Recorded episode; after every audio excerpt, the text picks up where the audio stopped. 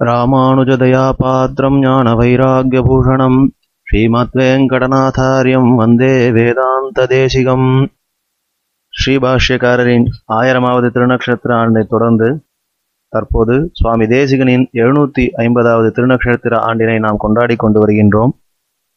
ஸ்ரீ ராமானுஜரின் சம்பிரதாயத்திலே அவரின் அபராவதாரம் என்றும் ராமானுஜ தயாபாத்திரம் என்றும் போற்றப்படுபவர் நம் சுவாமி தேசிகன். இந்த ஆண்டிலே சுவாமி தேசிகனுக்கு பல வகையிலும் உற்சவங்கள் கொண்டாடப்பட்டு வருகின்றன. இதில் ராமானுஜதயா என்ற அமைப்பு சுவாமி தேசிகனின் கிரந்தங்களில் உள்ள விசேஷ வைபவங்களை எடுத்து காண்பிப்பார் போல சுவாமி தேசிகனின் வார்த்தை வைபவங்கள் என்ற உபன்யாச தொடரை நடத்தி கொண்டு வருகிறது. இந்த உபன்யாசங்கள் நாம் கேட்டு பயன்பெறும் வகையிலே வலைதளத்தில் பிரதிவாரம் வெளியிட்டு கொண்டும் வருகிறது. சுவாமி தேசிகன் வைஷ்ணவர்களின் நலனுக்காக பல நூல்களை சாதித்துள்ளார். அவர் சாதித்த காவிய கிரந்தங்கள் மற்றும் சார கிரந்தங்கள் பற்றிய உபன்யாசங்களை நாம் இதுவரை கேட்டோம். தற்போது ஸ்ரீ வைஷ்ணவ தர்மங்கள் என்ற தலைப்பிலே சுவாமி தேசிகன் அருளிய கிரந்தங்களை உபன்யாசங்களாக கேட்டுக்கொண்டு வருகிறோம். அதில் இந்த வாரம் நாம் கேட்க இருப்பது ஆகார நியமம் பற்றிய உபன்யாசமாகும். ஆகார நியமம் என்பது உண்ணும் உணவு உண்ணும் முறை காலம் அளவு இவற்றை பற்றிய ஒரு தொகுப்பாகும். நமக்கு நல்ல உடல் வளம் மட்டும் போதாது. நல்ல மனம் தேவை. அதில் நல்ல பண்புகள் தேவை. நல்ல நேர்மையான அறிவு தேவை. இவை எல்லாவற்றுக்கும் அடிப்படையாக நல்ல உணவு தேவை என்று நம் ஆச்சாரியர்கள் நினைத்தனர். அதிலும் குறிப்பாக சுவாமி தேசிகன் இதை பற்றி நிறைய தனது கிரந்தங்களிலே குறிப்பிட்டுள்ளார். அது மட்டுமல்ல ஆகார நியமம் என்ற ஒன்று தனி கிரந்தத்தையே அவர் சாதித்துள்ளார். உணவு பற்றி ஸ்ரீ தேசிகன் சாதித்த விஷயங்களாவை ஆகார நியமம் என்ற தமிழ் பிரபந்தம் ஸ்ரீ பாஞ்சராத்திர ரக்ஷா என்ற வடமொழி நூல் தாத்பரிய சந்திரிகா என்ற ஸ்ரீ கீதா பாஷ்யத்தின் உரை மற்றும் ஸ்ரீமத் ரகசிய திரயசாரம் என்ற மணிப்பிரவாள ரகசிய நூல். அது மட்டுமல்லாது தான் ஆச்சாரியன் உபதேசித்த ஆகார நியமத்தை மட்டுமே கடைபிடித்து மோட்சத்திற்கு போன அஜகரன் என்பவரின் வரலாற்றையும் சுவாமி தேசிகன் கோடிட்டு காட்டியுள்ளார். நாம் சாப்பிடும் உணவு வெறும் உணவு அல்ல இதனை பிரசாதம் என்று சொல்லுவார்கள். பிரசாதம் என்றால் பெருமானின் உகப்பினால் வந்த அனுகிரகம் என்று அர்த்தம். ஹரிக்கு நிவேதனம் பண்ணாமல் எதையும் சாப்பிடக்கூடாது என்று ஜயாக்கிய சமீதையில் குறிப்பிடப்பட்டுள்ளது. பெருமாள் ஆச்சாரியன் இவர்களுக்கு நிவேதனம் பண்ணாத பொருள் சாப்பிடத்தக்கதல்ல என்று ஸ்ரீ சாத்வ சம்ஹிதையிலும் குறிப்பிடப்பட்டுள்ளது. நாம் சாப்பிடும் உணவில் மூன்று வித தோஷம் இருக்கக்கூடும். அவை ஜாதி தோஷம் ஆசிரிய தோஷம் மற்றும் நிமித்த தோஷம். அது மட்டுமல்லாது உணவுப் பொருள்களில் மூன்று குணங்களும் உள்ளன. சத்வம் ரஜஸ் மற்றும் தமஸ். எனவே நாம் உண்ணும் உணவிலே எதில் சத்வம் அதிகமாக உள்ளது எதில் ரஜஸ் உள்ளது எதில் தமஸ் உள்ளது என்று அறிந்து சத்துவ உணவையே உட்கொள்ள வேண்டும். இந்த ஆகார நியமத்தை பற்றி முழுவதுமாக இங்கே சாதிக்க முடியாது என்றாலும் அதை சாரத்தை இங்கே நாம் கேட்கப் போகிறோம். இந்த உபன்யாசத்தை நமக்காக சாதிக்க இருப்பவர் நாவல்பாக்கம் ஸ்ரீ உவே யக்ஞம் சுவாமி அவர்கள். இவர் பிரசித்தமாக எழுந்தருள் இருந்த நாவல்பாக்கம் ஸ்ரீமத் அக்னிஹோத்திர சோமயாஜி நாராயண தாத்தாரிய மகாதேசிகனின் திருப்பேரனார் நாவல்பாக்கம் ஸ்ரீ உவே வரத தாத்தாரிய மகாதேசிகனின் திருக்குமாரர். ஸ்ரீமத் அக்னிஹோத்திரம் சுவாமியிடமே வேதம் சாஸ்திரம் சாகித்யம் ரகசியார்த்தங்கள் போன்றவற்றை முறைப்படி பயின்று தற்போது மகா வித்வானாக திகழ்கிறார். தனது ஆச்சாரியனின் அனுகிரகத்தால் தென் வடமொழிகளிலே நல்ல புலமை பெற்ற இவர். பெற்றதை பேணி வளர்த்து நம்மை போன்றோருக்கு உபயோகம் ஆகும்படி கட்டுரைகள் எழுதுவதும் உபன்யாசங்கள் சாதிப்பதும் போன்ற சம்பிரதாய கைங்கரியங்களை செய்து கொண்டு வருகிறார். அது மட்டுமல்ல கணிதத்துறையிலும் மிகவும் அறிஞராக கருதப்படுபவர் இந்த சுவாமி. கணிதத்துறையிலே உலக அளவிலே டாக்டர் வி. கண்ணன் என்று அறியப்படுபவர் இந்த சுவாமி. இந்த சுவாமியின் வார்த்தைகளிலே சுவாமி தேசிகனின் வார்த்தை வைபவங்களில் ஒன்றான ஆகார நியமம் பற்றி நாம் இப்போது கேட்கலாம். ஸ்ரீமான் வெங்கடநாதாரிய கவிதார்க்கிகேசரி வேதாந்தாச்சாரியவரியோ மே சந்நிதத்தாம் சதாகிருதி இப்பொழுது ஆகாரத்தில் இருக்கிற வரைமுறைகள் கட்டுப்பாடுகள் பற்றி முதலிலே ஒரு ஸ்லோகம் ஆச்சாரிய வந்தனம் நாராயணகுரும் ஞான வாராசிமஹமாஸ்ரயே யோ ராஜதாக்னிபிர்நித்யம் आराधितः जाननः आहारशुद्ध्याद्युपदिश्य पापधूर्निहारसूर्यो मम यो भवद्गुरुः स्वाहावषट्कारवचांसि यो मुहुः प्राहाश्रयेतं विबुधं मखीन्द्रम् श्रीमते नारायणतातयार्यमहादेशिकाय नमः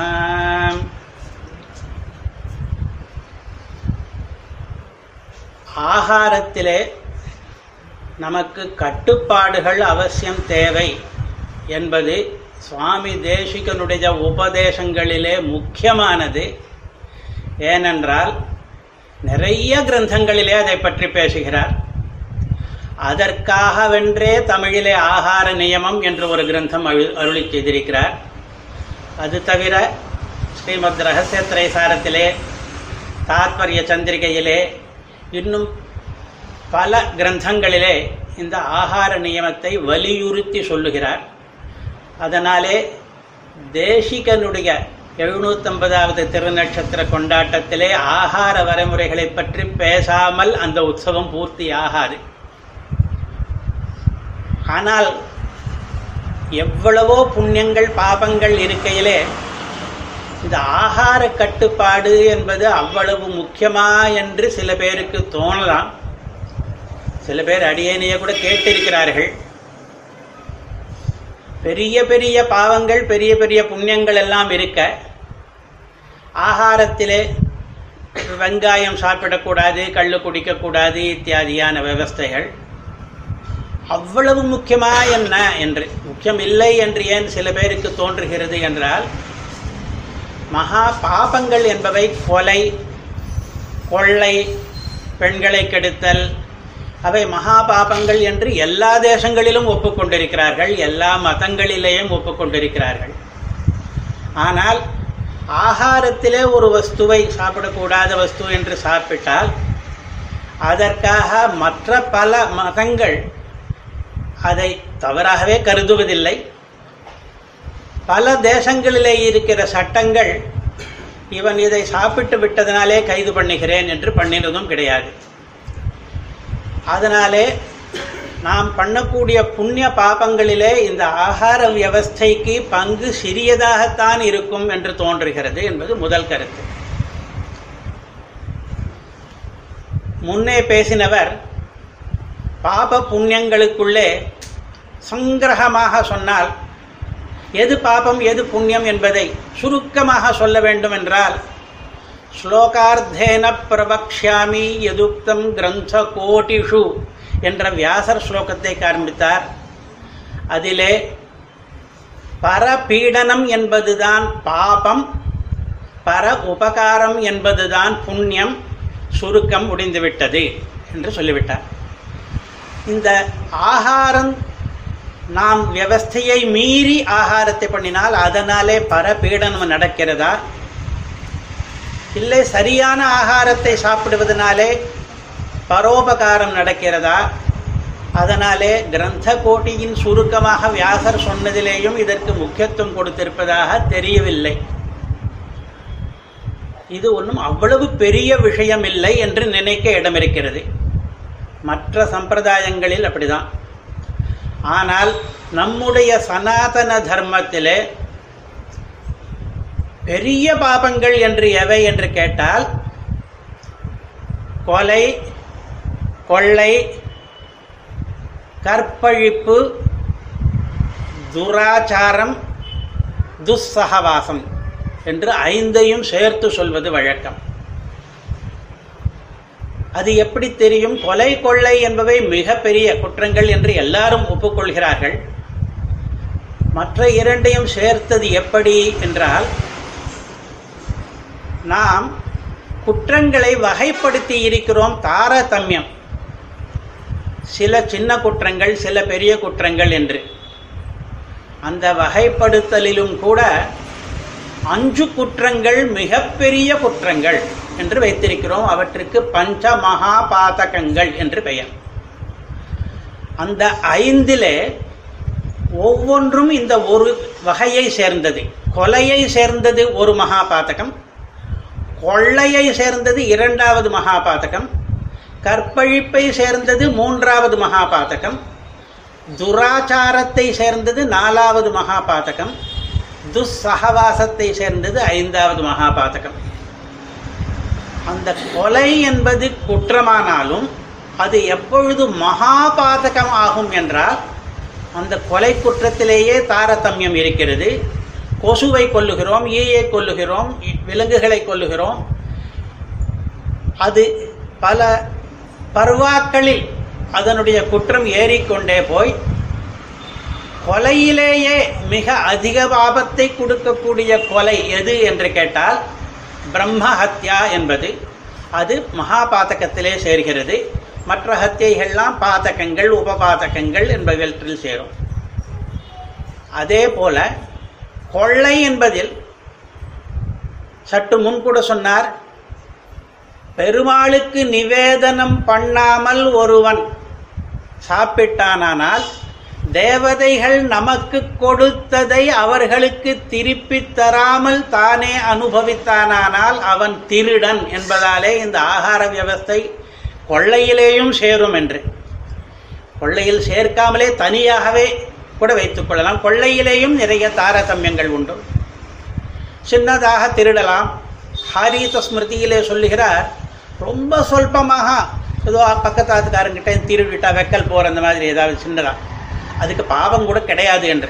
அதுக்கெல்லாம் பிராயசித்தம் பண்ண வேண்டியதில்லை. ஒரு அளவுக்கு மேலே போனால் தான் பாவம் ஆரம்பிக்கிறது. அப்போது அதில் பெரிய பருவா எது?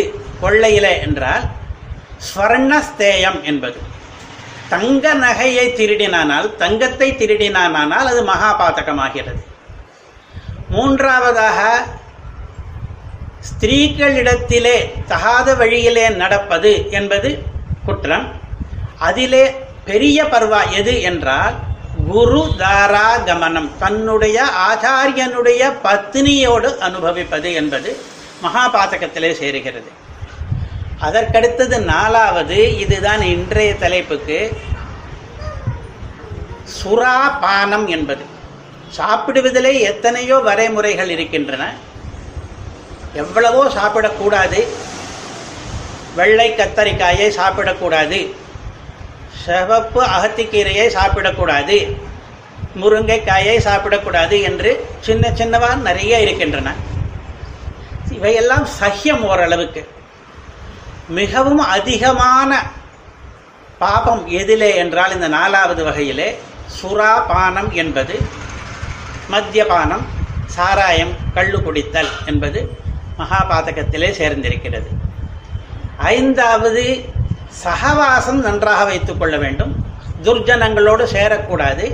துஷ்டனோடு சேர்ந்தால் உனக்கு குற்றம் உண்டு. அது கீழ்ப்பருவா. அதிலே பெரிய பருவா என்ன என்றால் இந்த மகாபாதகங்கள் பண்ணினவர்களோடு சேர்கிறோமே. அது ஐந்தாவது மகாபாதகம். இப்படி ஐந்து மகாபாதகங்களை ஸ்மிருதிகள் ஏககண்டமாக சொல்கின்றன. ஏககண்டம் என்றால் மனுஸ்மிருதி இருக்கிறது பராசர ஸ்மிருதி இருக்கிறது. இவையெல்லாம் நம்முடைய கலி காலத்துக்கு ஏற்ற ஸ்மிருதிகள் யாஜ்ஞவல்கிய ஸ்மிருதி இதெல்லாம். இதில் ஐந்து மகாபாதகங்கள் எவை என்பதிலே அபிப்பிராய பேதம் கிடையாது. வரிசைப்படுத்துதலே மனுஸ்மிருதி வந்து பிரம்மஹத்யா சுராபானம் என்று பிரம்மஹத்யாவை முதலிலும் சுராபானத்தை இரண்டாவதாகவும் சொல்லுகிறது. அந்த வரிசை கிரமம் நமக்கு முக்கியமில்லை. ஐந்துமே மகாபாதகங்கள் தான். ஸ்தேயம் குரு குருவங்கநாகமஹா என்று. இப்படி பஞ்சமகா பாதகங்களிலே சேர்ந்து விட்டபடியாலே சுறாபானம் என்பது அந்த வகையிலே சேர்ந்ததினாலே மற்ற ஆகார வரமுறைகள் என்பது நம்முடைய ஸ்ருதி ஸ்மிருதிக்காரர்களுக்கு ஆகார வியவஸ்தை என்பது மிகவும் முக்கியம். எப்படி கொலை கொள்ளையெல்லாம் பெருங்குற்றமோ அதே மாதிரி ஆகார வரம்பை மீறுதலும் பெருங்குற்றம் என்று அவர்களுடைய அபிப்பிராயம் என்று நமக்கு தெரிகிறது. சனாதன தர்மத்திலே வைதிக தர்மத்திலே ஆகார வியவஸ்தைக்கு அவ்வளவு அதிகமான முக்கியத்துவம் உண்டு. இதற்கு மேலும் ஒரு சந்தேகம் வரலாம். ஞானம் பக்தி என்று எத்தனையோ சரணாகதி இதில் உயர்ந்த கர்மாக்களை சொல்கிறோமே. இந்த ஆகார வியவஸ்தையோடு இருப்பது என்பது அவற்றுக்கு சமமாக ஆகுமா என்ன? ஞானம் மிகவும் உயர்ந்தது. ஆகாரத்திலே எதற்காக இவ்வளவு விவஸ்தைகளை ஏற்படுத்தி கொடுத்திருக்கிறார்கள் என்றால் சுத்திக்காக என்று சொல்கிறார்கள். என்ன சுத்தி என்றால் மனசுத்தி உள்பட சரீர சுத்தி தெரிந்தது. ஆகார சுத்தௌ சத்வசுத்தி சத்வசுத்தௌ துருவா ஸ்மிருதி என்று உபனிஷத்தை சொல்கிறது. அதனாலே நமக்கு பக்தி துருவா ஸ்மிருதி என்றது அங்கே பக்தி பக்தி யோகம் நமக்கு வர வேண்டும் என்றால் அதற்கு தேவையான சுத்தியை இந்த ஆகார சுத்தி தான் ஏற்படுத்தி கொடுக்கும் அதனாலே இது முக்கியம் என்று. ஆனால் ஞானம் என்று ஒன்று இருக்கிறதே அது மிகவும் பரிசுத்தமானது பரிசுத்தியை நமக்கும் ஏற்படுத்தி தருவது என்று பகவத்கீதையிலே கண்ணன் திருவாக்கே ஒன்று நகி ந சதுருஷம் பவித்ரமிக திருஷ்யத்தே என்றெல்லாம். அப்படி ஒருவன் ஞானத்தினாலே ஞானம் என்கிற அக்னியினாலே கர்மத்தை கூட கொளுத்தி விட முடியும் என்றெல்லாம் பேசுகிறார்களே. அப்படி ஞானத்தினாலே ஒருவன் சிறந்து விட்டானானால் அவனுக்கு அந்த அளவுக்கு இந்த ஆகார வியவஸ்தைகள் எல்லாம் தேவையா என்று கேட்டுக்கொண்டவர்களும் உண்டு.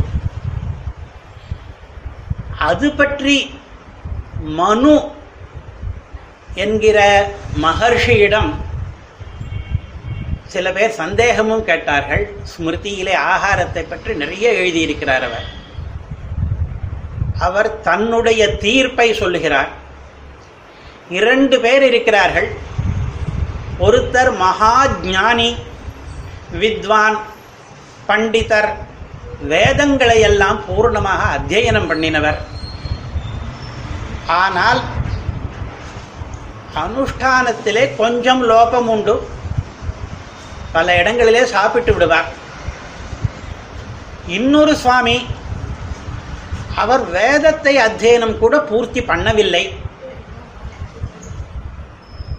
சந்தியாவந்தனம் மாத்திரம் பண்ணுவார் அதற்கு மேலே அவருக்கு கர்மானுஷ்டானமும் பெரிய பெரிதாக கிடையாது.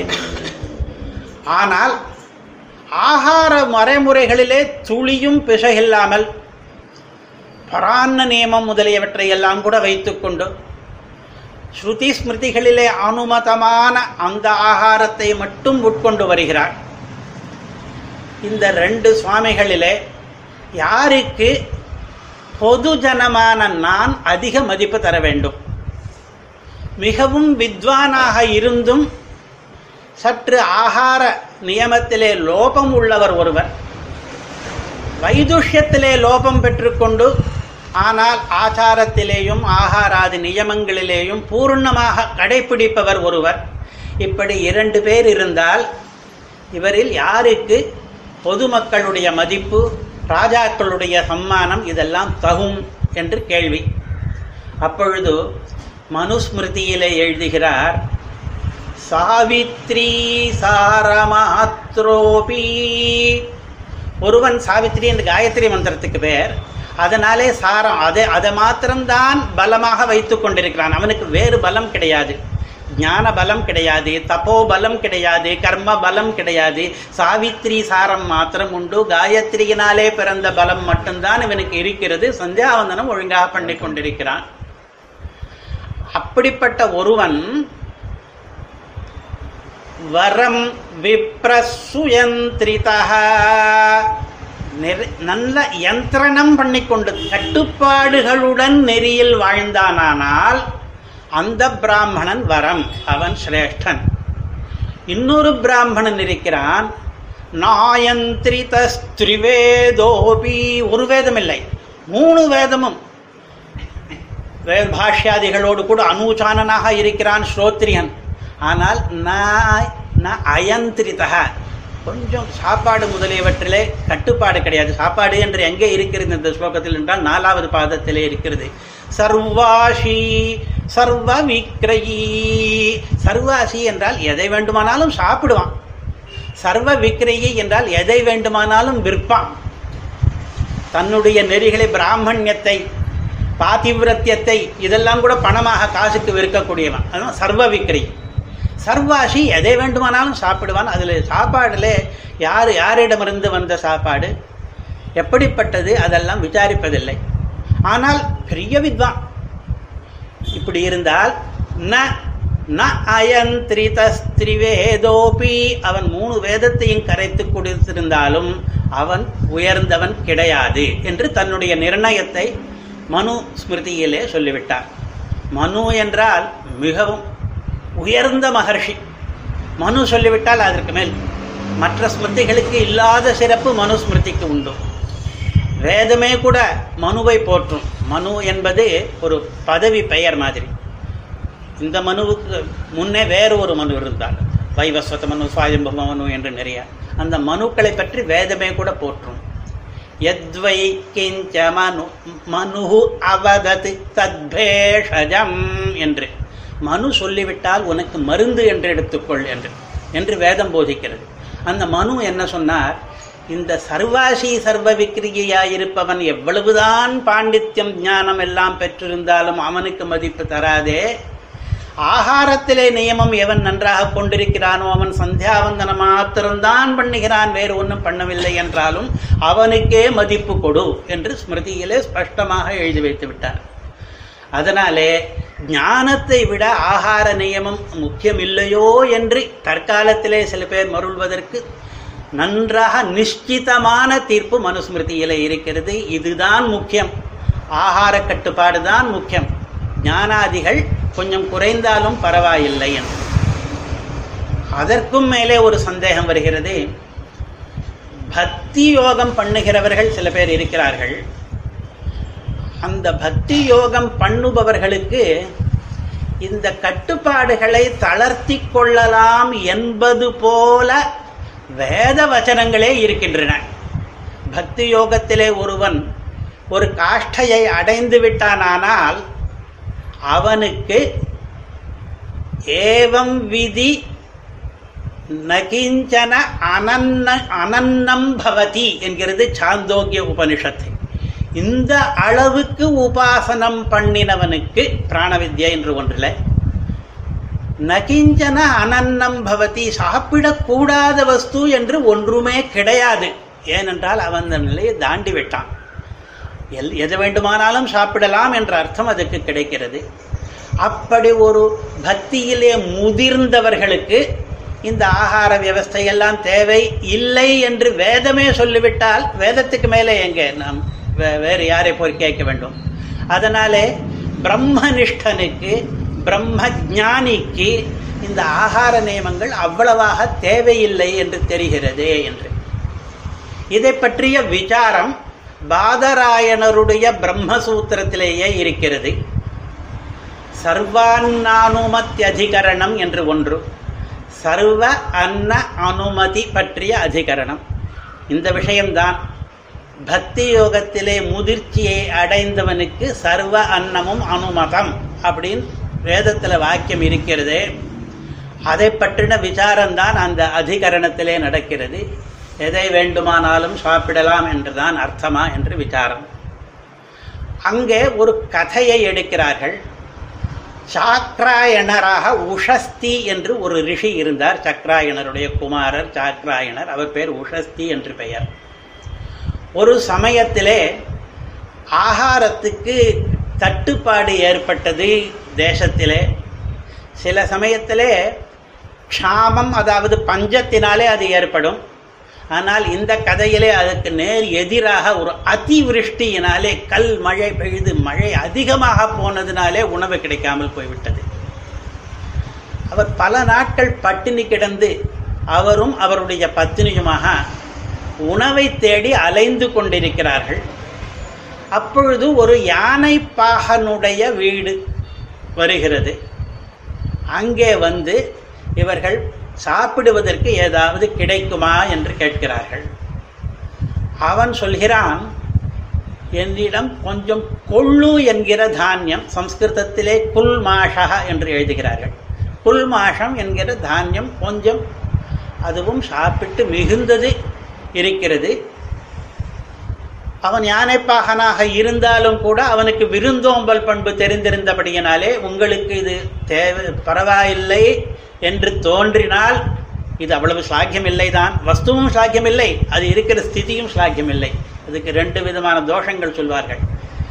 உணவுக்கு மூன்று விதமான தோஷங்கள் உண்டு என்று எழுதினார் ராமானுஜர். ஜாதி தோஷம் ஆசிரிய தோஷம் நிமித்த தோஷம் என்று. ஜாதி தோஷம் என்றால் சில வஸ்துக்களை சாப்பிடக்கூடாது. அதில் கொள்ளும் அடங்கினது தான் கொள்ளு ஒரு கொள்ளுங்கிற வஸ்துவையே சாப்பிடக்கூடாது.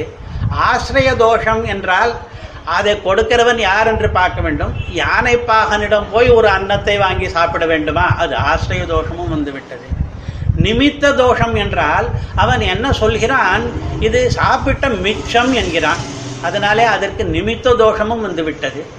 இப்படி ஜாத்தியாசிரிய நிமித்த தோஷங்கள் மூன்றும் கொண்டதான ஒரு வஸ்துவை இந்த பிரம்மவித்தான உஷஸ்தி என்பவர்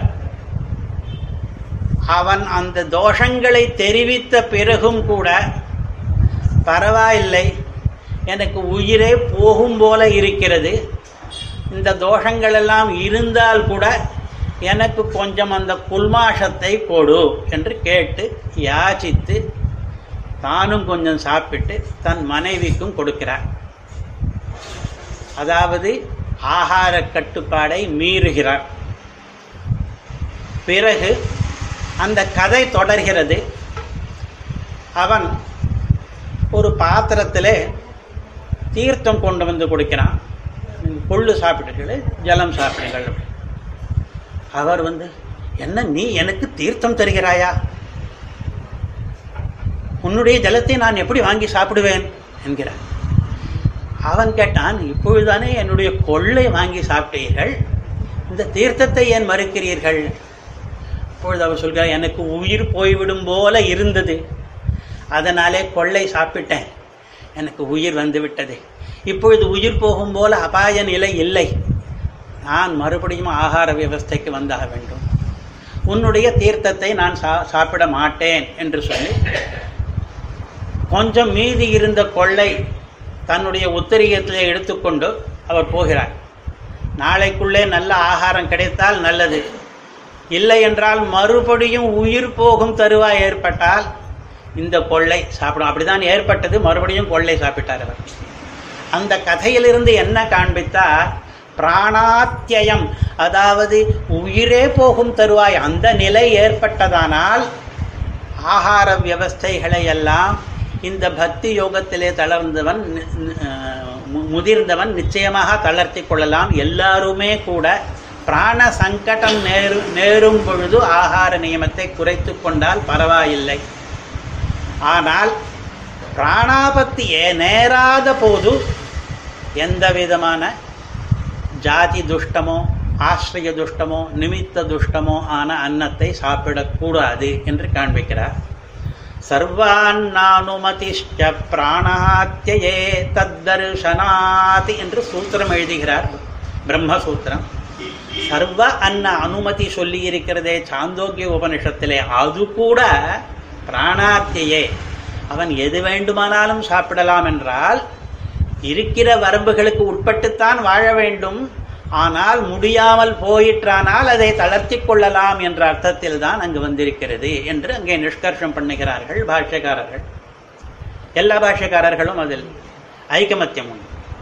இதில் சங்கர ராமானுஜ பேதம் எல்லாம் கிடையாது.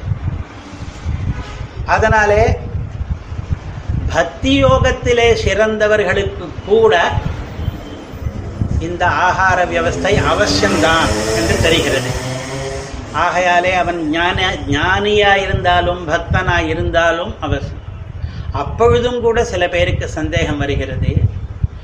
சில புராணங்களிலே பாகவதர்களை மிகவும் உயர்த்தி பேசுகிற சந்தர்ப்பங்களிலே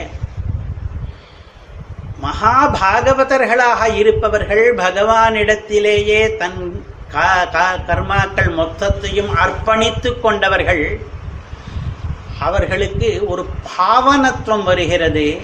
அவர்கள் தொட்டதெல்லாம் சுத்தமாக போகிறது என்று ஒரு ஸ்லோகம் இருக்கிறது. தத் ஸ்பிருஷ்டம் அகிலம் சுச்சி என்று அந்த ஸ்லோகம் முடிகிறது. அது அத்தகைய உயர்ந்த பாகவதனாலே ஸ்பிருஷ்டம் தொடப்பட்ட அகிலம் எல்லா வஸ்துவுமே சுச்சி சுத்தமாகி விடுகிறது என்று. பிற்காலத்திலே தேசிகர் ராமானுஜர் வாழ்ந்த இடைப்பட்ட காலத்திலே சில பேர் இந்த பாகவத மகிமை பற்றிய ஸ்லோகத்தை தங்களுடைய துராச்சாரத்துக்கு பயன்படுத்தி கொண்டு இதை பெரிய பாகவதருடைய கரஸ்பர்சத்தை பெற்றுக்கொண்டு நான் சாப்பிடுகிறேன் என்று சொல்ல பேச ஆரம்பித்தார்கள். அதை எதிர்த்து பேசினால் பாகவத நிந்தையாகும். அல்லது அந்த புராண ஸ்லோகத்திலே அவிஸ்வாசத்தை தெரிவித்ததாகும். அந்த நிலையிலே சுவாமி தேசிகன் பிரபாவ வியவஸ்தா அதிகாரம் என்று எழுதினார். பிரபாவங்கள் இருக்கிறது ஆனால் பிரபாவங்களுக்கும் ஒரு வியவஸ்தை இருக்கிறது. சில பிரபாவத்தை அதியாக சொல்லிக்கொண்டு நான் எதை வேண்டுமானாலும் பண்ணலாம். நான் சரணாகதி அனுஷ்டித்து விட்டேன். இது ஒரு வாதம். சரணாகதி அனுஷ்டித்தவர்களுக்கு மோட்சத்திலே சம்சயம் கிடையாது. நிச்சயமாக மோட்சம் உண்டு. அப்படியானால் எதற்காக வெங்காயத்தை சாப்பிடக்கூடாது? சாப்பிட்டால் என்ன ஆகும் இந்த சரணாகதி பலிக்காமல் போகாது. இந்த சரீராவசானத்திலே மோட்சம் கிடைக்கப் போகிறது. பலனிலே வைஷமியம் கிடையாது. மாத்வர்கள் சில பேர் ஆனந்த தாரதமியம் என்று சொன்னார்கள். நீ தவறு பண்ணினாயானால் மோட்சானந்தத்திலே கூட உனக்கு கொஞ்சம் குறைவு வரும் இன்னொருத்தருக்கு மோட்சானந்தம் அதிகம் வரும் என்று. நம்முடைய சம்பிரதாயத்திலே அதையும் சொல்லவில்லை. எல்லாருக்கும் ஒரே மாதிரியான ஆனந்தம் தான் வரப்போகிறது. அதனாலே வெங்காயம் சாப்பிடுவது என்று ஒரு உபலட்சணம் தான் ஆகார நியமங்களை தளர்த்தி கொண்டு சௌகரியப்படி வாழ்ந்து விட்டதனாலே என்ன ஆகும்? தவறில்லையே என்ற வாதங்கள் கிளம்பின. அதற்காகத்தான் இந்த பிரபாவ வியவஸ்தா அதிகாரமே ஏற்பட்டது. அதிலே சுவாமி தேசிகன் பண்ணுகிற நிர்ணயம் சரணாகதிக்கு பிறகும் கூட நாம் சாஸ்திரிய நியமங்களுக்கு கட்டுப்பட்டுத்தான் ஆக வேண்டும். அந்த நியமங்களிலிருந்து வழுவல் ஏற்பட்டால் அந்த அபராதங்களுக்கான பிராயஷ்சித்தங்களை பண்ணிக்கொள்ளத்தான் வேண்டும். ஒரே ஒரு வித்தியாசம் என்னவென்றால் நாம் பண்ணுகிற கைங்கரியங்கள் எல்லாம் அந்த பலனை எதிர்பார்த்து பண்ணுவதாய் இருந்தால் உன் கேள்வி பொருந்தும். நான் சாப்பிட்டால் என்ன என்று. நாம் சாஸ்திரத்துக்கு கட்டுப்படுவதெல்லாம் அதனால் வரக்கூடிய பலனுக்காக இல்லை. அதெல்லாம் பகவத் கைங்கரியமாக பகவத் பிரீத்தியர்த்தமாக நாம் ஆனுகூல்ய சங்கல்பம் பண்ணிக்கொண்டோமே அதுக்கு ஸ்மாரகமாக நாம் சாஸ்திரங்களுக்கு கட்டுப்பட்டு வாழ்ந்தாக வேண்டும். ஆகார நியமங்களை வைத்துக்கொண்டுதான் ஆக வேண்டும். அந்த சமயத்திலே ஆகார நியமங்கள் என்ன என்று நிறைய பட்டியல் போடுகிறார். ஏகாதசியிலே சாப்பிடக்கூடாது. ராத்திரியிலே எள்ளு சாப்பிடக்கூடாது. இத்தியாதிகளாக பெரிய நிறைய இருக்கு விஷயங்கள். இது சுவாமி தேசிகன் பிரமாணபூர்வகமாக காண்பிக்கிற விஷயங்கள். பிரமாண ஸ்லோகங்களை எல்லாம் ஸ்மிருதிகளிலிருந்து மேற்கோள் காட்டி காண்பிக்கிற விஷயங்கள். இதே ராமானுஜ தயா இதற்கு முன் வெளியிட்டிருக்கிற புஸ்தகம் ஸ்ரீ வைஷ்ணவ நெறிகள் என்கிற வாசுதேவனுடைய புஸ்தகத்திலே பத்து பக்கம் இருக்கிறது. இந்த ஆகார நியமங்கள் என்னென்ன சுவாமி தேசிகன் சாதித்திருக்கிறார் என்று. அவ்வளவு முக்கியமானது இது. சரணாகதி பண்ணிக்கொண்டாலும் இதிலிருந்து விடுபட முடியாது. வியவஸ்தை வேண்டும். தேவைதான். ஞானியாய் இருந்தாலும் தேவைதான். பக்தி யோகத்திலே முதிர்ந்திருந்தாலும் இந்த ஆகார வியவஸ்தை என்கிற சாஸ்திராத்தில சாஸ்திரத்திலிருந்து நாம் மீற முடியாது. இதுக்கு முன் பேசினவர் பேசினார் மனிஷி வைதிகாச்சாரம் மனசாபி நலங்கயேத் என்று பிராட்டி பேசியிருக்கிறாள் என்றும் ஆஜ்ஞாச்சேதி மம துரோகி மத் பக்தோபி ந வைஷ்ணவகா என்று பெருமாளே பேசியிருக்கிறார் என்றும் சாஸ்திராத்தி லங்கனம் பண்ணுபவர்களை பெருமாள் துரோகியாக கருதுகிறார் பிராட்டி புத்தி இல்லாதவனாக கருதுகிறாள் என்று அவர் காண்பித்தார். அது இதற்கும் பொருந்தும். மத் பக்தோபி என்று சொன்னபடியினாலே பக்தி பிரபத்தியை இந்த உபாயங்களை அனுஷ்டித்தவர்கள் கூட துரோகியாக ஆகக்கூடாது. பெருமாளுக்கு அவருக்கு பிரீத்தியான கைங்கரியங்களை தான் பண்ண வேண்டும் என்றிருப்பதாலே இந்த ஆகார வியவஸ்தைகளுக்கு உட்பட்டுத்தான் ஆக வேண்டும். இப்பொழுது ஆகார வியவஸ்தையிலேயும் தாரதமியம் உண்டு. எப்படி பஞ்சமகா பாதகங்கள் கொ- கொலை கொள்ளை முதலியவற்றெல்லாம் சின்னது பெரிசு என்று இருக்கிறதோ அதே மாதிரி ஆகார வியவஸ்தை மீறுதல் என்கிற பாபத்திலேயும் சிலது சின்ன பாபங்கள் சிலது பெரிய பாபங்கள் என்று உண்டு. ஏற்கனவே சுராபானம் என்பதை பெரிய பாப்பம் அது மகா பாதகத்திலே சேரும் என்று பார்த்தாயிற்று. அதுக்கு அடுத்தபடியாக ஆகார வியவஸ்தையிலே ரொம்ப பெரிசான பாபம் எது என்று தெரிந்து கொண்டால் அதை மாத்திரமாவது வர்ஜனம் பண்ணினால் இந்த சின்ன சின்ன பாபங்கள்லாம் போனா போறதுன்னு விட்டுறது அதுக்காக என்னென்ன வர்ஜியமான ஆகாரங்கள் அன்னங்கள் என்பதை தெரிந்து கொள்ளலாம் என்றால் ஒன்று மால் அமுது செய்யாமல் வந்தவெல்லாம் திருமாலுக்கு நிவேதனம் பண்ணாமல் வந்த வஸ்து எது இருக்கிறதோ அதெல்லாம் நமக்கு வர்ஜனீயங்களான வர்ஜங்களானது அதை சாப்பிட்டால் அநிவேதித அன்ன அசனம் என்கிற பாபம் வரும். அது ஒன்று. இரண்டாவது சாப்பிடும் பொழுது பக்கத்திலே யார் இருக்கிறார்கள் யாரோடு கூட சாப்பிடுகிறோம் என்பதையும் பார்க்க வேண்டும். சில பேருக்கு அபாங்தேயர்கள் என்று பெயர் பங்கிக்கு தகாதவர்கள் என்று. அவர்கள் ஜாதியினாலே குறைப்பட்டிருக்கலாம் அல்லது நம்முடைய ஜாதியிலே இருந்தும் கூட அபாந்தேயர்களாக போயிருக்கலாம். அந்த அபாந்தேய சகபோஜனம் பண்ணினால் அதற்கு பிராயஷ்சித்தமாக பிரம்மகூர்ச்ச பஞ்சகவ்ய பிராசனம் விதித்திருக்கிறது. மூன்றாவது உச்சிஷ்டம் அதாவது எச்சில் என்கிறது. எச்சில் என்பது அதிலேயும் எச்சிலேயும் தாரதமியம் இருக்கிறது. ஒருத்தர் உண்டு மிகுந்தது உண்டு அவர் உண்ட பாத்திரத்திலே மிகுந்தது அல்லது அவர் உண்டு அடுத்ததொரு பாத்திரத்திலே மி மி- மிச்சமாக மிகுந்தது. இது கூட சில பேருடைய எச்சில் தான் சாப்பிடலாம் சில பேருடைய சேஷம் தான் சாப்பிடலாம் சில பேருடைய சேஷம் சாப்பிடக்கூடாது என்ற வரைமுறை உண்டு. நாலாவது கீழோருக்கு சொந்தமான அன்னம். சொந்தமான என்றால் நம் நம்மை வி- சில பேர் மனுஸ்மிருதியிலே ராஜான்னம் சூத்ரான்னம் என்று சில பட்டியல் இருக்கிறது. அந்த அன்னங்கள் எல்லாம் அவர்களுக்கு சொந்தமானது என்ற காரணத்தினாலேயே நமக்கு வர்ஜியம்.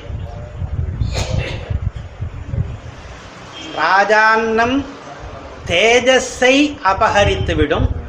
சூத்ரான்னம் பிரம்மவர்க்கஸை அபகரித்துவிடும் என்று அந்த பட்டியல் போகிறது. அவையெல்லாம் நிஷித்தங்கள். நாலாவது இப்படி ராஜா சூத்ரன் முதலியவற்றில் சேராமல் நம் போலவே நம் ஜாதியிலே ஒருவர் இருந்தார் கூட அவர் ஊழல் மிக்கவராயிருந்தால் அந்நியாயமாக பணத்தை சம்பாதித்து அதனாலே அவர் நமக்கு உணவிட்டாரானால் அது அசாதுக்களுடைய சொத்து அது நமக்கு கூடாது. மனுஸ்மிருதியும் சொல்கிறது நாம் பிரதிதினமும் பண்ணி வருகிற மாத்தியான்மிகத்திலேயும் என்மயா புக்தம் அசாதூனாம் பாபேபியஷ்ட பிரதிகிரகா என்று ஒரு மந்திரத்தை சொல்லி தீர்த்தத்தை சாப்பிடுகிறோம். அந்த தீர்த்தம் என்னை பரிசுத்தப்படுத்தட்டும். நான் அசாதுக்களுடைய வஸ்துவை சாப்பிட்டிருந்தேன். ஆனால் அது என்னை காப்பாற்றட்டும் அந்த பாபத்திலிருந்து சுத்தி ஏற்படுத்தட்டும் என்று. அதற்கடுத்தது நிஷித்தங்களான சில வஸ்துக்கள் அவற்றை வஸ்துக்களை ஜாதி துஷ்டங்கள் என்று சொல்வார்கள். அதிலே சேர்ந்தவைதான் சற்று முன் சொன்ன வெ- வெள்ளை கத்தாரி கத்தரி முருங்கைக்காய் வெங்காயம் முதலியவை. ஸ்மிருதிகள் எவற்றை பெயரிட்டு நிஷித்தம் என்று சொல்லியிருக்கின்றனவோ அவற்றை தவிர்த்தே ஆக வேண்டும். அது அடுத்த வகையில் சேர்ந்தது. இன்னும் ஒரு சாப்பிடக்கூடாத வஸ்து எது என்றால் கிரீதா அன்னம் என்பது. கிரீதா அன்னம் என்றால் விலைக்கு வாங்கின உணவு. அந்த உணவுக்கான விலையை நாம் கொடுத்து அந்த உணவை நாம் பெற்றுக்கொண்டால் விலைக்கு உணவை விற்றவனுக்கும் பாபம் அந்த உணவை விலைக்கு வாங்கி கொண்டால் அந்த உணவு சாப்பிடக்கூடாத உணவாகிறது. அதை சாப்பிடுகிறவனுக்கும் பாபம். இந்த மாதிரியாக நிறைய சொல்லுக்கணும். மொத்தத்தையும் சொல்லி மாளாது. இவ்வளவு தோஷங்களையும் சேர்த்து உதாரணமாக பரிஷேச்சனம் பண்ணாமலே சாப்பிடுவது. பரிஷேச்சனம் என்பதிலே புரோக்ஷணம் அந்தர்யாமி நிவேதனம் பரிஷேச்சனம் பெருமாள் தீர்த்தம் ஆபோஷணம் இதெல்லாம் அடங்கி இருக்கிறது அது அந்த மாதிரியாக எதையுமே பண்ணாமல் அன்னத்தை எடுத்து நேராகவே ஒருத்தன் சாப்பிட போகிவிட்டானால் அது தோஷம். நாம் சாப்பிடுகிற அன்னம் யஜ்னசிஷ்டமாகத்தான் இருக்க வேண்டும். இல்லை இல்லை என்றால் இவன் பாவத்தையே தான் அன்னம் என்று நினைத்து கொண்டு உருட்டி உருட்டி முழுங்கிக் கொண்டிருக்கிறான் என்கிறார் கிருஷ்ணர். தேத்வகம் புஞ்சதே பாபா. யஜ்ஞசிஷ்டத்தை மாத்திரம்தான் சாப்பிட வேண்டும். இவ்வளவு வரைமுறைகள் இருக்கின்றனவே இத்தனையும் மீறுவதற்கு ஒரே ஒரு சுலபமான வழி இருக்கிறது. எல்லா பாப்பத்தையும் ஒரே சமயத்திலே வாங்கிக் கொள்வதற்கு ஹோட்டலில் சாப்பிட்டால் போகிறோம் ஹோட்டலில் போய் சாதத்தை சாப்பிட்டோம்னா இதில் சொன்னால் அத்தனையுமே வந்துடுச்சு அநிவேதிதமான அன்னம். சாப்பிடக்கூடாதவர்களோடு கூட பந்தியில் உட்கார்ந்து சாப்பிடுவது அசாதுக்களுடைய வஸ்துவை நாம் எடுத்து சாப்பிடுவது கீழோருடைய வஸ்துவை சாப்பிடுவது உச்சிஷ்டமானது எச்சில் கலந்த வஸ்துவை சாப்பிடுவது கிரீத விலைக்கு கொடுத்த வஸ்துவை சாப்பிடுவது என்று ஏழு எட்டு சொன்னோமே அன்னத்துக்கு தோஷங்கள். அத்தனை தோஷங்களும் ஒரே இடத்திலே ஹோட்டல் உணவிலே நமக்கு வந்து விடுகிறது. அதனாலே ஆகார நியமத்திலே முதல் நியமம் ஹோட்டலிலே சாப்பிடாதீர்கள். இது இருந்தால் அத்தனையும் சேர்ந்து பரிபாலனம் பண்ணதாகிறது. சமீபத்திலே ஒரு புஸ்தகம் வாசித்தேன். ரொம்பவும் உபயோகமான புஸ்தகம். நூற்றெட்டு திவ்ய தேசங்களிலேயும் போவதற்கான வழிகள் கிட்டத்திலே எந்த ரயில்வே ஸ்டேஷன் இருக்கிறது? அங்கிருந்து எப்படி போகலாம்? பெருமாள் எந்த திருக்கோலத்தில் எழுந்தருளி இருக்கிறார் விமானத்தின் பெயர் என்ன? இத்தியாதிகள்.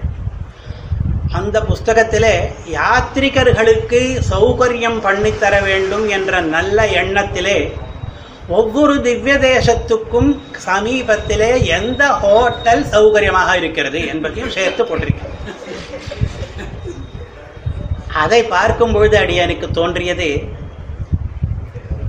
சில கர்மாக்களை சில ஊர்களிலே அனுஷ்டித்தால் நிறைய புண்ணியம். சத்தியவிரத க்ஷேத்திரத்திலே வந்து பிரம்மா யாகம் பண்ணினார். ஏனென்றால் அவருக்கு அசரீரி வாக்கு சொல்லிட்டு உனக்கு ஆயிரம் அஸ்வமேத யாகம் பண்ண வேண்டி இருக்கிறது பகவத் சாட்சா்காரத்துக்கு இந்த க்ஷேத்திரத்திலே போய் ஒரே ஒரு அஸ்வமேத யாகம் பண்ணினாயானால் அது ஆயிரம் மடங்கு பலன் தருமானபடியினாலே உனக்கு பகவத் சாட்சா்காரம் ஏற்படும் என்றது. அதே போல சாஸ்திரங்கள் சொல்கின்றன எத்கிஞ்சிதபி குர்வாணோ விஷ்ணோராயத்தனே வசேதி ந கிஞ்சிதபி குர்வாணோ விஷ்ணோராயத்தனே வசேதி என்று பகவத் கஷேத்திரத்திலே வசிக்கிறவன் ஏதாவது ஒரு கைங்கரியத்தை பண்ணி கொண்டிருந்தால் அது ஆயிரம் மடங்கு புண்ணியம் தருவது போல ஏதாவது ஒரு பாபத்தை பண்ணிவிட்டானால் அதுவும் ஆயிரம் மடங்கு பாபத்தை தந்துவிடுமானபடியினாலே நகிஞ்சிதபி குர்வானகா ரொம்பவும் ஜாகிரதையாக ஒரு பாவமும் பண்ணாமல் க்ஷேத்திரவாசம் பண்ண வேண்டும் என்று விதித்தது. இந்த ஆகார நியமத்தை மீறி பெருமாளுக்கு துரோகியாகி கொண்டு துரோகிங்கிறது அவர் சொல்கிற வச்சனம் ஆஜ்ஞாச்சேதி மம துரோகி என்று. அவருக்கு துரோகியாகி கொண்டு அவர் வசிக்கிற நூற்றெட்டு திவ்ய தேசங்களிலேயும் அங்கங்கே போய் நான் உனக்கு துரோகம் பண்ணுகிறேன் என்று ஹோட்டலிலே சாப்பிட்டு சாப்பிட்டு விட்டு பெருமாளையும் போய் தைரியமாக சேவித்து விட்டு மற்ற ஊர்களிலே ஹோட்டல்லே சாப்பிட்டால் என்ன பாவமோ அது போல ஆயிரம் மடங்கு பாவத்தையும் சேர்த்து கொண்டு தீர்த்தாடனம் முடிஞ்சு போச்சு என்று திரும்பி வருவதற்கு இந்த புஸ்தகம் வழிவகுக்கிறதே. ரொம்ப சுலபமாக எது நல்ல ஹோட்டல் என்பதை எல்லாம் எழுதி கொடுத்திருக்கிறாரே என்று. தீர்த்தாடனம் என்றால் தீர்த்த யாத்திரை என்றால் அது உல்லாச பிரயாணம் கிடையாது. அது காயக்லேசங்களை எல்லாம் சகித்து கொண்டு நியமங்களோடு பண்ண வேண்டியது. நித்தியம் ஆத்திலே என்னென்ன கர்மாக்களை பண்ணுகிறோமோ அதை விட அதிக கர்மாக்களை பண்ணிக்கொண்டு பெரியவர்கள் தீர்த்தாடனம் போகும்போது ஔபாசனத்தை எல்லாம் கூட விடாமல் பண்ணிக்கொண்டு அந்த தீர்த்த யாத்திரையை பண்ணுவார்கள். அதுதான் தீர்த்த யாத்திரை என்பது. இப்பொழுது என்னென்ன சௌகரியங்களை ஏற்படுத்தி கொண்டால் ஒரே வருஷத்துக்குள்ளே எல்லா திவ்ய தேசத்தையும் சேவித்து விடலாம். அந்த சௌகரியங்களை பண்ணிக்கொண்டு சேவிப்பது அது விசேஷமா என்று தெரியவில்லை. அதுக்கான கஷ்டங்களை பட்டு நாம சங்கீர்த்தனத்தை பண்ணி பஜனத்தை பண்ணி பாராயணங்களை பண்ணி அந்தந்த திவ்ய தேசத்திலே நிதானமாக தீர்த்த யாத்திரை பண்ணுவது தான் நல்லது. இப்போ ஆகார நியமத்திலே அடுத்த பகுதிக்கு வருகிறேன். நமக்கு நாலு காலக்ஷேப கிரந்தங்கள் இருக்கின்றன. கிரந்த சதுஷ்டயம் என்று ஒன்று சொல்வோம் நாம். கிரந்த சதுஷ்டயம் என்று என்று சொன்ன நாலு எது என்றால் ஸ்ரீபாஷ்யம் என்பது பாதராயண பிரம்மசூத்திரங்களுக்கு பகவத் ராமானுஜர் அருளி செய்த பாஷ்யம். கீதா பாஷ்யம் என்பது ஸ்ரீமத் பகவத்கீதைக்கு பகவத் ராமானுஜர் அருளி செய்த பாஷ்யம். பகவத் விஷயம் என்பது நம்மாழ்வாரின் திருவாய்மொழி ஆயிரத்துக்கு பகவத் ராமானுஜருடைய ஆணைப்படி அவருடைய ஞானபுத்திரரான திருப்புருகை பிரான் பிள்ளான் அருளி செய்த மணிப்பிரவாள வியாக்கியானம். ஸ்ரீமத் ரகசியத்ரய சாரம் என்பது வைஷ்ணவர்களுக்கு ரகசியங்களான மூன்று மந்திரங்களுடைய சாரத்தை வடித்து கொடுப்பதாக சுவாமி தேசிகன் அருளி செய்த கிரந்தம். இந்த நாளுக்கும் கிரந்த சதுஷ்டயம் என்று சேர்த்து பெயர்.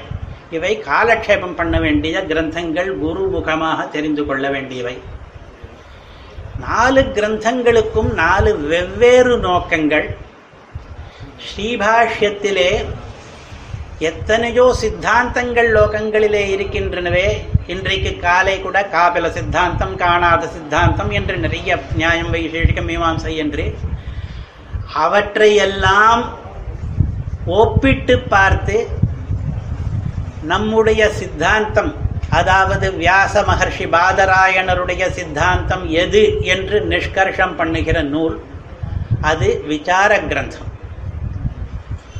திருவாய்மொழிக்கு வியாக்கியானமாக அமைந்தது அனுபவ கிரந்தம். பகவானை எப்படி ஆழ்வார் அனுபவிக்கிறார் என்பதை பற்றி நாம் தெரிந்து கொள்கிறோம். ரகசியத்ரய சாரம் என்பது ஓராண் வழியாக வைஷ்ணவர்களிடையே வந்து ரகசியம் என்பதற்கே அதை மற்றவர்களுக்கு வெளிப்படுத்தாமல் சிம்மி ஸ்தன்யம் போலே என்று சொல்வார் தேசிகர். பெண் சிங்கத்தினுடைய முலைப்பால் எப்படி சிங்கக்குட்டிகளுக்கு மட்டும்தான் கிடைக்குமோ அதே போல வைஷ்ணவர்கள் காலக்ஷேபம் பண்ணி ஓரான் வழியாக கேட்கிறவர்களுக்கு மட்டுமே வருவதாக இருக்கிற கிரந்தம் ரகசிய கிரந்தம். இதிலே வைஷ்ணவர்களுடைய அனுஷ்டான முறைகள் அவை பற்றி இருக்கும். இப்படி ஒவ்வொரு கிரந்தமும் வெவ்வேறு நோக்கத்தோடு இருக்கும் பொழுது எல்லா கிரந்தங்களிலேயும் பொதுவாக என்ன இருக்கும் என்றால் பொதுவாக சிலது இருக்கும். உதாரணமாக பகவன் பகவத் ஸ்வரூபம் முதலியவை பாகவதர்களுடைய மகிமை அதெல்லாம் எல்லா கிரந்தங்களிலேயும் இருக்கும். நமக்கு பண்ணுகிற உபதேசங்கள் என்னென்ன இருக்கும் என்று தேடி பார்த்தால் எல்லாவற்றிலும் சேர்ந்து இருப்பது ஒரு நாற்பது ஐம்பது உபதேசங்கள் தான் இருக்கும். அவற்றிலே ஒன்று இந்த ஆகார நியமம் என்று. இந்த ஆகார நியமத்தை ஸ்ரீபாஷ்யத்திலேயும் காணலாம் கீதா பாஷ்யத்திலேயும் காணலாம் பகவத் விஷயத்திலேயும் காணலாம் ரகசியத்ரய சாரத்திலேயும் காணலாம். இது தவிர இன்னொன்று சில உபதேசங்களை மட்டும் மிக முக்கியம் என்று கருதுவதாலே சுவாமி தேசிகன் அந்த உபதேசங்களுக்கு தனி கிரந்தமே அருளி செய்திருக்கிறார். திருவாராதனம் முக்கியமானபடியினாலே நித்திய கிரந்தம் என்று பகவத் ராமானுஜர் அருளி செய்தார். அதற்கு வியாக்கியானம் தேசிகன் அருளி செய்தார். அதே போல இந்த ஆகார நியமம் என்கிற கிரந்த என்கிற உபதேசம் தேசிகன் பண்ண வருகிற உபதேசம் மிகவும் முக்கியம் என்று அவர் கருதுவதாலே அதற்கென்று தமிழிலே ஆகார நியமம் என்கிற பெயரிலே சில பாசுரங்களை அருளி செய்து தனி பிரபந்தமாக அருளி செய்திருக்கிறார். தேசிகன் தமிழிலே அருளி செய்த பிரபந்தங்கள் மொத்தம் இருபத்தி நாலு. ஆழ்வார்கள் நாலாயிர திவ்ய பிரபந்தம் என்ற அந்த தொகுப்பிலே அருளி செய்த பிரபந்தங்களின் எண்ணிக்கையும் அதே இருபத்தி நாலு தான். அத்தனை ஆழ்வார்களும் சேர்ந்து இருபத்தி நாலு பிரபந்தங்கள் அருளி செய்தார்கள். தேசிகனும் இருபத்தி நாலு பிரபந்தங்கள் அருளி செய்தார். ஆனால் எண்ணிக்கையில் குறைவு. அது நாலாயிரம். இது சில நூறுகள் மட்டும். இப்பொழுது கிடைப்பவை நானூற்றி தொண்ணூத்தஞ்சு மட்டும். அந்த இருபத்தி நாலு கிரந்தங்களிலே ஐந்து கிரந்தங்கள் கிடைக்கவில்லை. லுப்தமாகிவிட்டன. மீதி பத்தொம்போதும் சுலபமாக கிடைக்கிறது. அந்த பத்தொம்போதிலே இந்த ஆகார நியமம் என்பது ஒன்று. தேசிக பிரபந்த புஸ்தகத்திலே கடை கிட்டத்தட்ட கடைசிக்கு சமீபத்திலே இந்த ஆகார நியமம் வரும். இவ்வளவு முக்கியமாக நாலு கிரந்தங்களிலேயும் நாலு காலக்ஷேப கிரந்தங்களிலேயும் சொல்லி தனியாக தேசிகன் ஒரு பிரபந்தமும் அருளி செய்திருக்கிறார் என்றால் அது அவ்வளவு முக்கியம் என்று தெரிகிறது. அதனாலே இன்னும் கொஞ்ச நாளைக்கு அந்த நாலு கிரந்தங்களிலே என்ன சொல்லி இருக்கிறார்கள் ஆகார நியமத்தை பற்றி என்பதை பற்றி விஞ்ஞாபித்து முடித்துவிடப் போகிறேன். முதலிலே ஸ்ரீபாஷ். ஸ்ரீபாஷ்யத்திலே ஏற்கனவே சொன்னபடி அது பிரம்மசூத்திரங்களுக்கு வியாக்கியானம். பிரம்மசூத்திரங்கள் அதாதோ பிரம்ம ஜிஜாசா என்று ஆரம்பித்து அனாவிருத்தி சப்தாத் என்ற வரையில் ஐநூற்று சூத்திரம் சூத்திரங்கள் இருக்கின்றன. அதிலே முதல் சூத்திரம் அத அதஹ பிரம்ம ஜிஜாசா என்று இருக்கிறது. அதிலே முதல் பதம் அத என்று இருக்கிறது. அதற்கு அர்த்தம் எழுதும் பொழுது பகவத் ராமானுஜர் இந்த ஆகார நியமத்தை கொண்டு வருகிறார். முதல் பதத்துக்கு விவேகாதி சப்தகம் என்று ஏழு முக்கியமான பண்புகள் இருந்தால்தான் நாம் பிரம்ம ஜிஜாசா பிரம்ம விசாரம் பண்ண முடியும் என்று பூர்வர்கள் சொல்லியிருக்கிறார்கள். இந்த கருத்துகளிலே சங்கரர் ராமானுஜர் மத்வர் இவர்களுக்கிடையே வேறுபாடு எதுவுமே கிடையாது.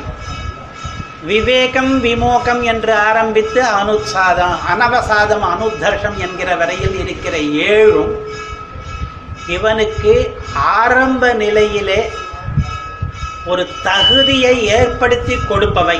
அவை இல்லாதவன் பிரம்ம ஜிஞ்ஞாசா பண்ண முடியாது. அதனாலே அத என்பது அதற்கு பிறகு என்பதற்கு இந்த சப்தகங்கள் இந்த சப்தகம் விவேகாதி சப்தகம் இவனுக்கு வந்த பிறகு என்று அர்த்தம். இந்த ஏழுக்குள்ளே முதலாவது விவேகம் என்பது. இந்த முதலாவது என்று மூன்று தடவை வருகிறது. பாதாயண பாதராயண சூத்திரங்களுக்குள்ளே முதலாவது சூத்திரம் அந்த முதல் சூத்திரத்தில் இருக்கிற பதங்களுக்குள்ளே முதலாவது பதம் அந்த முதலாவது பதத்துக்கு அர்த்தம் எழுதும் பொழுது அடிப்படை தகுதிகளாக சொன்ன ஏழிலே முதலாவது தகுதி விவேகம் என்பது. அந்த விவேகம் என்பதற்கு அர்த்தம் என்ன என்று கேட்டால் இந்த ஆகார சுத்தியைத்தான் சொல்லுகிறார். ஜாதி தோஷம் இல்லாமல் ஆசிரிய தோஷம் இல்லாமல் நிமித்த தோஷம் இல்லாமல் ஆகாரத்தை உட்கொள்வதாலே வருகிற காய சுத்தி இருக்கிறதே சரீர சுத்தி. இதற்குத்தான் விவேகம் என்று பெயர் என்று எழுதுகிறார்.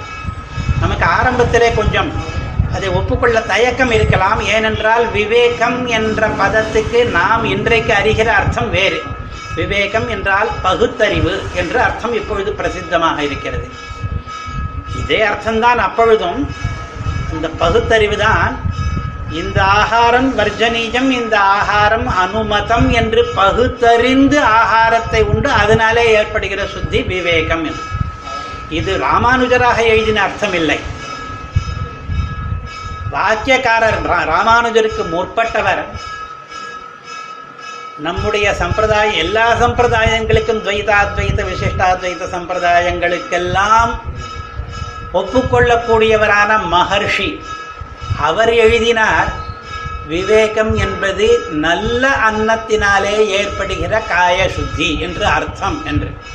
அதை பாஷ்யக்காரர் மேற்கோள் காட்டி அனுமதிக்கிறார் ஆஹா ஸ்ரீபாஷ்யம் ஆரம்பத்திலேயே ஆகார நியமத்திலே தான் ஆரம்பிக்கிறது என்று கூட சொல்லலாம். அ- அப்பொழுது அது விளக்குகிறார். ஜாதி துஷ்டம் என்றால் என்ன? ஆசிரிய துஷ்டம் என்றால் என்ன? நிமித்த துஷ்டம் என்றால் என்ன? ஸ்ரீபாஷ்யத்துக்கு வியாக்கியானம் எழுதினவர். எத்தனையோ வியாக்கியானங்கள் இருந்தாலும் ஒரு வியாக்கியானம் ஸ்ருத பிரகாசிகை என்று பெயர். அது மற்ற எல்லா வியாக்கியானங்களை விட உயர்ந்து நிற்கிறது. அதுவும் சுவாமி தேசிகன் நமக்கு போட்ட பிச்சைதான்.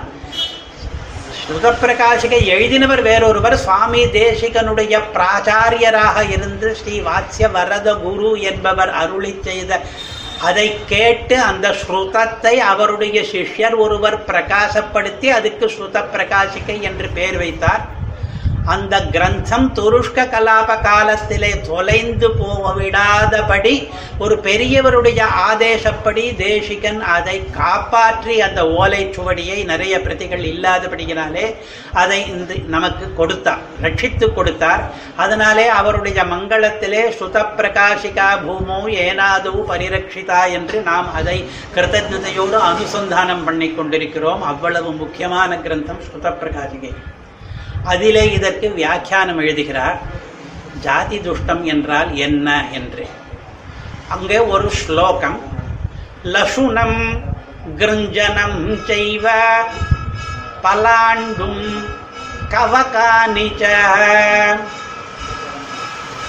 லசுனம் என்றால் பூண்டு உள்ளி கிருஞ்சனம் பலாண்டு என்றால் வெங்காயம் கவகானி என்றால் நாய்க்குடை. உத்தரார்த்தம் வார்த்தாக நாளீக அலஹபு வார்த்தாகம் என்றால் வெண்கத்தரிக்காய் நாளீகம் என்றால் தேங்காயினுடைய முளை அலபு என்றால் சுரைக்காய். இவையை இவை ஜானியா ஜாதி தூஷிதான் என்று ஒரு ஸ்மிருதி வாக்கியத்தை காண்பிக்கிறார். ஜாதி துஷ்டம் என்றால் இந்த இந்த உணவு வகைகளுக்கு பெயர். இதையெல்லாம் சேர்த்து கொண்டால் ஜாதி துஷ்டமான அன்னத்தை சாப்பிடுகிறோம். அவனுக்கு இந்த விவேகம் ஏற்படாது காய சுத்தி ஏற்படாது. அந்த விவேகம் ஏற்படாவிட்டால் பிரம்ம ஜிஜாசை பிரம்ம ஜான விசாரத்துக்கு அவனுக்கு தகுதி கிடையாது.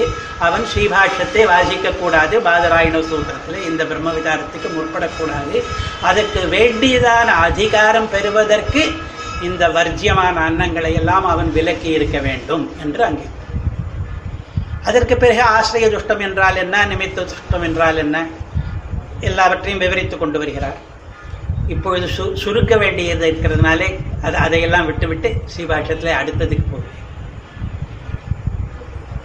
ஸ்ரீபாஷ்யத்திலே மூணு இடத்திலே ஆகார நியமத்தை பற்றி பிரஸ்தாவிக்கிறார். அதிலே ஒன்று ஏற்கனவே சொன்னது சர்வான்னானுமதிஷ்ட பிராணாத்தியே தத்தர்ஷனாதி என்கிற இடத்திலே உஷஸ்தியினுடைய விற்த்தாந்தத்தை காண்பித்து பிராணபங்க பிரசங்கம் ஏற்பட்டால்தான் இதிலே தளர்த்தி பண்ணிக்கொள்ளலாம் என்று. நாம் தேசிகனுடைய திருநட்சத்திரத்தை கொண்டாடுவதாலே தேசிகன் அங்கே என்ன அருளி செய்கிறார் என்பதை கொஞ்சம் கவனிப்போம்.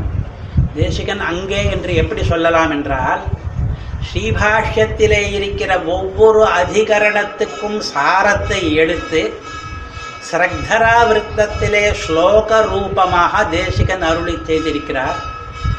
வேதாந்த சாஸ்திரத்தை ஐநூறுக்கு மேற்பட்ட ஸ்ரக்தராவிருத்த ஸ்லோகங்களாலே சங்கிரகித்து ஒரு கவிதையாக அதை மாற்றி நமக்கு போக்கியமாக கொடுக்கக்கூடிய சக்தி தேசிகன் ஒருவருக்குத்தான் உண்டு. அவருக்கு முன்னேயும் அந்த மாதிரி பண்ணினவர் கிடையாது. பின்னாலேயும் அவ்வளவு ஸ்ரீபாஷ்ய சாரத்தையும் பத்திய ரூபமாக வடித்து கொடுத்தவர்கள் கிடையாது.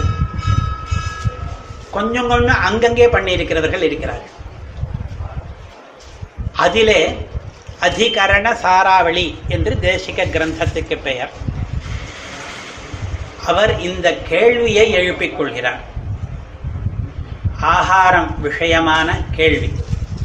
இப்பொழுது அவருடைய ஸ்லோகத்தை செவிக்கிறேன் பூர்வபக்ஷி கேட்கிறான் ஆகாரஸ்ய வியவஸ்தா நபவதி வச்சனாதி பிராணவித்யாதிகர்த்து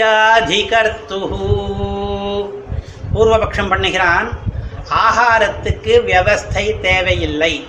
ஆகாரஸ்ய வியவஸ்தா ந பவதி. என்ன காரணம்? வச்சனாதி உபனிஷத் வச்சனமே ஆகார நியமங்களை தளர்த்தி கொள்ளலாம் என்று சொல்லிற்று பிராண வித்யாதிகர்த்து பிராண வித்யை அதிகரிப்பவனுக்கு அது தேவையில்லை என்று. இதுதான் சாந்தோக்கியத்திலே நகிஞ்சன அனன்னம் பவதி என்று சொன்னது. இவன் சாப்பிடக்கூடாதது எதுவும் இல்லை என்று சொன்ன வச்சனம் அதை தனக்கு சாதகமாக வைத்துக்கொண்டு பூர்வபக்ஷி சொல்லுகிறான். ஆனால் எத்தனையோ வச்சனங்கள் ஆகாரத்திலே நியமங்கள் வேண்டும் என்று சொல்லி இருக்கின்றனவே. அவை என்ன என்றால் பூர்வபக்ஷி சொல்லுகிறான். சாமானியஸ்தோ நிஷேதோ பலவதி விதௌ சங்குச்சேத் அந்த விதிகள் எல்லாம் இருக்கின்றன. வாஸ்தவம்தான் ஆகாரத்திலே எத்தனையோ நியமங்கள்.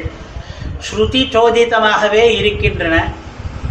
ஆனால் பலவதிகி விதவ் ஒரு குறிப்பிட்டவனுக்கு அதாவது பிராண வித்யா என்கிற பிரம்ம வித்யை அனுஷ்டிப்பவனுக்கு அதிலே பக்தி முதிர்ந்தவனுக்கு அந்த நியமம் வேண்டாம் என்று ஸ்ருதி சொல்வதனாலே உற்சர்காபவாத நியாயத்தாலே பொதுவாக எல்லாருக்கும் ஆகார நியமம் வேண்டும் என்பதை ஒப்புக்கொண்டாலும் இந்த பிரம்ம வித்யாதிகாரிக்கு மட்டும் அது தேவையில்லை என்று கருத்து என்று பூர்வபட்சம் பண்ணுகிறார். சங்குச்சேதி இத்தியுக்தம் இவ்வாறு பூர்வபட்சம் பண்ணுவது சரியில்லை. ஏனென்றால் அங்கத்வே நாவிதேஸ்யாதனுமிதி வச்சனம். பிராணபங்க பிரசங்கே இது கவிதையானபடினாலே வேதாந்தம் மட்டும் இல்லை அதனால அங்க பங்க பிரசங்கான்னு மூணு பதத்தை ஒரே வரியில் இருக்கிறார் இந்த மாதிரி கவிதா ரசத்தோடு கூட எழுதுவார் வேதாந்தத்தை கூட. இது ஒன்றும் அங்கமாக சொல்லவில்லையே. இது இந்த நியமங்களுடைய தளர்ச்சி என்பது பிராணபங்க பிரசங்கே உயிரே போய்விடும் என்கிற சந்தர்ப்பத்திலே தான் இதை தளர்த்தி கொள்ளலாம் என்று இங்கே சொன்ன சித்தாந்தம். என்று சொல்கிறார். அது எப்படி என்றால் பஷ்யைதது இதை இந்த விற்த்தாந்தத்திலே உஷஸ்தியினுடைய விற்த்தாந்தத்திலே பார். பிராணனிஷ்டாததிக மகிமனி பிராண பிராணவித்யை என்பது ஒரு வித்யை அதைவிட பெரியது பிரம்ம வித்யை. அந்த பிரம்ம வித்தியிலேயே நிஷ்டராக இருந்தார் இந்த சாத்ராயணரான உஷஸ்தி என்பவர். அவருடைய விற்த்தாந்தத்திலே நாம் என்ன பார்க்கிறோம்? பிராணபங்க பிரசங்கம் வரும்பொழுது மட்டும்தான் அந்த ஆகார நியமத்தை தளர்த்தி கொள்ளலாம். உயிர் தரிக்க முடியும் என்றால் அந்த முடிகிற காலத்திலே ஆகார நியமத்தை கடைபிடித்துத்தான் ஆக வேண்டும் என்று காண்பிக்கிறோம். அந்த விற்த்தாந்தத்தையும் அதே உபனிஷத்து சாந்தோக்கிய உபனிஷத்தை தான் சொல்லிக் கொடுக்கிறது. இது இரண்டும் ஒன் சேர்த்து பார்க்கும் பொழுது பிராணபங்க பிரசங்கம் ஏற்படும் பொழுது பிராணாத்தியத்திலே அதை தளர்த்தி கொள்ளலாம் என்றுதான் சித்தாந்திக்க வேண்டும் என்று இந்த ஸ்லோகம் அஜகரண சாராவளி ஸ்லோகம். இவ்வாறாக நாலு காலக்ஷேப கிரந்தத்திலே ஒரு காலக்ஷேப கிரந்தத்திலே இருக்கிற மூணு பிரகரணத்திலே ரெண்டு விஞ்ஞாபித்துக் கொண்டேன் இப்பொழுது. அடுத்தது கீதா பாஷ்யம். மூலத்திலேயே இங்கே எப்படி பாதராயண சூத்திரத்திலேயே சர்வானானுமதி இருந்ததோ அதே போல மூலத்திலேயே கண்ணன் திருவாக்கிலேயே ஆகார நியமம் பல இடங்களிலே வருகிறது.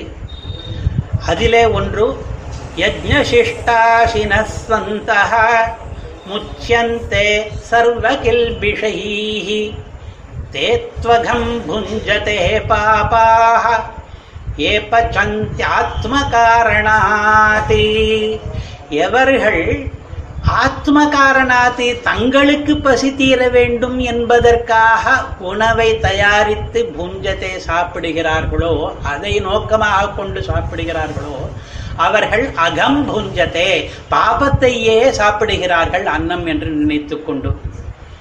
எப்படி சாப்பிட வேண்டும் என்றால் ஆத்ம காரணத்துக்காக இல்லை அன்னம் யஜ்ன காரணத்துக்காக இருக்க வேண்டும். யஜ்ஞத்துக்கு அந்த அன்னத்தை உபயோகப்படுத்தி யஜ்ஞ சிஷ்டமாக அதை ஆக்கி இந்த யஜ்ஞம் என்றால் நாம் பண்ணுகிற பஞ்சமகா யஜ்ஞம் வைஸ்வ தெய்வம் பண்ணுகிறோமே. நம் நாம் பண்ணுகிற இஜ்ஜை பகவத் ஆராதனம் அது கூட யஜ்ஞம் தான். யாகம் என்று பெயர் சொன்னார் திருவாராதனத்துக்கே இதுக்கு முன் பேசியவர். அந்த மாதிரி பகவன் நிவேதன நிவேதிதமாக அதை ஆக்கின பிறகு அது யஜ்ஞசிஷ்டமாக ஆகிறது. அதை நாம் சாப்பிடலாம். அப்பொழுது அந்த ஆகாரம் பா பாபமாகாது அது புண்ணியத்தை கொடுக்கும். யஜ்ஞசிஷ்டாசின சந்தः என்று. கேவலாகோ பவதி என்பது வேதத்திலேயே சொன்ன விஷயம் அது. கேவலாதி கேவலமாக சாப்பிடுகிறவன் கேவலாக. பெரும் பாவத்தை தான் சாப்பிடுகிறான். இதற்கு பிறகு மறுபடியும் இன்னொரு அத்தியாயத்திலே பகவத்கீதையிலே ஆகார ஸ்திரிவிதா என்று சொல்லி சாத்விக ஆகாரம் ராஜசாகாரம் தாமசாகாரம் என்று பாகுபடுத்தி சாத்விகாகாரம் என்றால் எப்படி இருக்கும்? அது எந்த மாதிரி விளைவை ஏற்படுத்தும்? ராஜசாகாரம் என்ன? மணியை பார்த்து கொண்டே சொல்லி ஒரு மணி ஆகிவிட்டது. அதனால் இப்போ முடித்துக்கொள்ளப் போகிறேன். என்று ஆகாரத்தை மூன்று விதமாக படுத்தி அந்த இடத்திலே தாத்பரிய சந்திரிகையிலே நிறைய விஸ்தாரமாக சுவாமி தேசிகன் சாதித்திருக்கிறார். இப்படி கீதா பாஷ்யத்திலேயும் ஸ்ரீமத் ரகசியத்திரய சாரத்திலே ஏற்கனவே சொன்னபடி நிறைய ஸ்மிருதி வச்சனங்களை காண்பித்து இதை சாப்பிடக்கூடாது அது நமக்கு தெரியாது இன்னும் எத்தனையோ சில காய்கள் பேரே நமக்கு தெரியாது. கொம்மட்டி காய் சாப்பிடக்கூடாது இத்தியாதி நம்ம நமக்கு தெரிந்ததிலேயும் சிலது. உதாரணமாக அத்தி பழம் என்று ஒன்று. இப்பொழுது உலர் பழங்களோடு கூட முந்திரி திராட்சை பாதாம் இவற்றோடு கூட அத்திப்பழம் என்று ஒன்று துளையிட்டு கடையில் விற்கிறார்கள். ஆனால் அந்த அத்திப்பழம் சாப்பிடக்கூடாது. வர்ஜியமான நிஷித்த வஸ்துக்களிலே ஒன்று. இது இதே மாதிரி நிறைய எந்த மாதிரி பால் சாப்பிடக்கூடாது எந்த மாதிரி தீர்த்தம் சாப்பிடக்கூடாது எந்த மாதிரி பட்சியம் சாப்பிடக்கூடாது எந்த மாதிரி பரியூஷித்தம் சாப்பிடக்கூடாது இதையெல்லாம் நிறைய ஒவ்வொன்றுக்கும் ஒவ்வொரு வாசமாக ஆகார நியமத்திலே சொன்னார் போலவே இங்கே பிரமாணங்களோடு கூட ஸ்மிருதி பிரமாணங்களையும் காண்பித்து இவையெல்லாம் சாப்பிடக்கூடாதவை என்று எதற்காக ரகசியத்திரை சாரத்திலே பிரபாவ விவஸ்தாதிகாரத்திலே எழுதினார் என்றால் சரணாகதியினுடைய பிரபாவத்தை அதிவாதமாக பண்ணிக்கொண்டு நாமெல்லாம் சரணாகதி அனுஷ்டித்து விட்டபடியினாலே தத்ஸ்பிருஷ்டம் அகிலம் சுச்சி என்று பாகவத மகிமையெல்லாம் இருக்கிறபடியினாலே எல்லாவற்றையும் சாப்பிடலாம் நம்மை சாஸ்திரம் கட்டுப்படுத்தக்கூடாது என்று ஒரு கும்பலே கிளம்பிய பொழுது சுவாமி தேசிகன் அதை கட்டுப்படுத்துவதற்காக இவ்வளவு விவரமாக எழுதி கொடுத்தார்.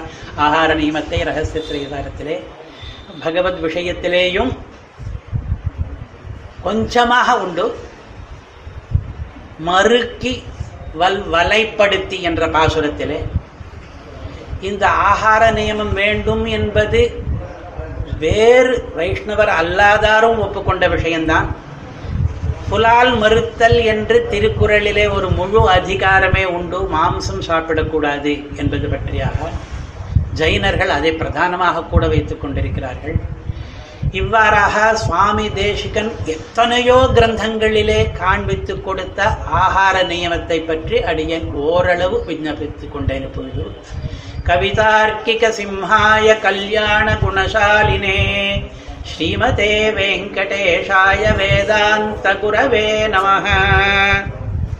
இதுவரை சுவாமி தேசிகன் நமக்கு அருளிய ஆகார நியமம் பற்றிய உபன்யாசத்தை கேட்டோம். இந்த உபன்யாசத்தை நமக்காக சாதித்தருளிய நாவல்பாக்கம் ஸ்ரீ உவே யக்ஞம் சுவாமி அவர்களுக்கு அடியவங்களுடைய தன்யவாதங்களை சமர்ப்பித்துக் கொள்கிறோம். இத்துடன் ஸ்ரீ வைஷ்ணவ தர்மங்கள் என்ற தொகுப்பிலே உபன்யாசங்கள் நிறைவு பெறுகின்றன. அடுத்த வாரம் முதல் சுவாமி தேசிகன் நமக்கு சாதித்த சில்லறை ரகசியங்கள் பற்றிய உபன்யாசங்களை நாம் கேட்கலாம்.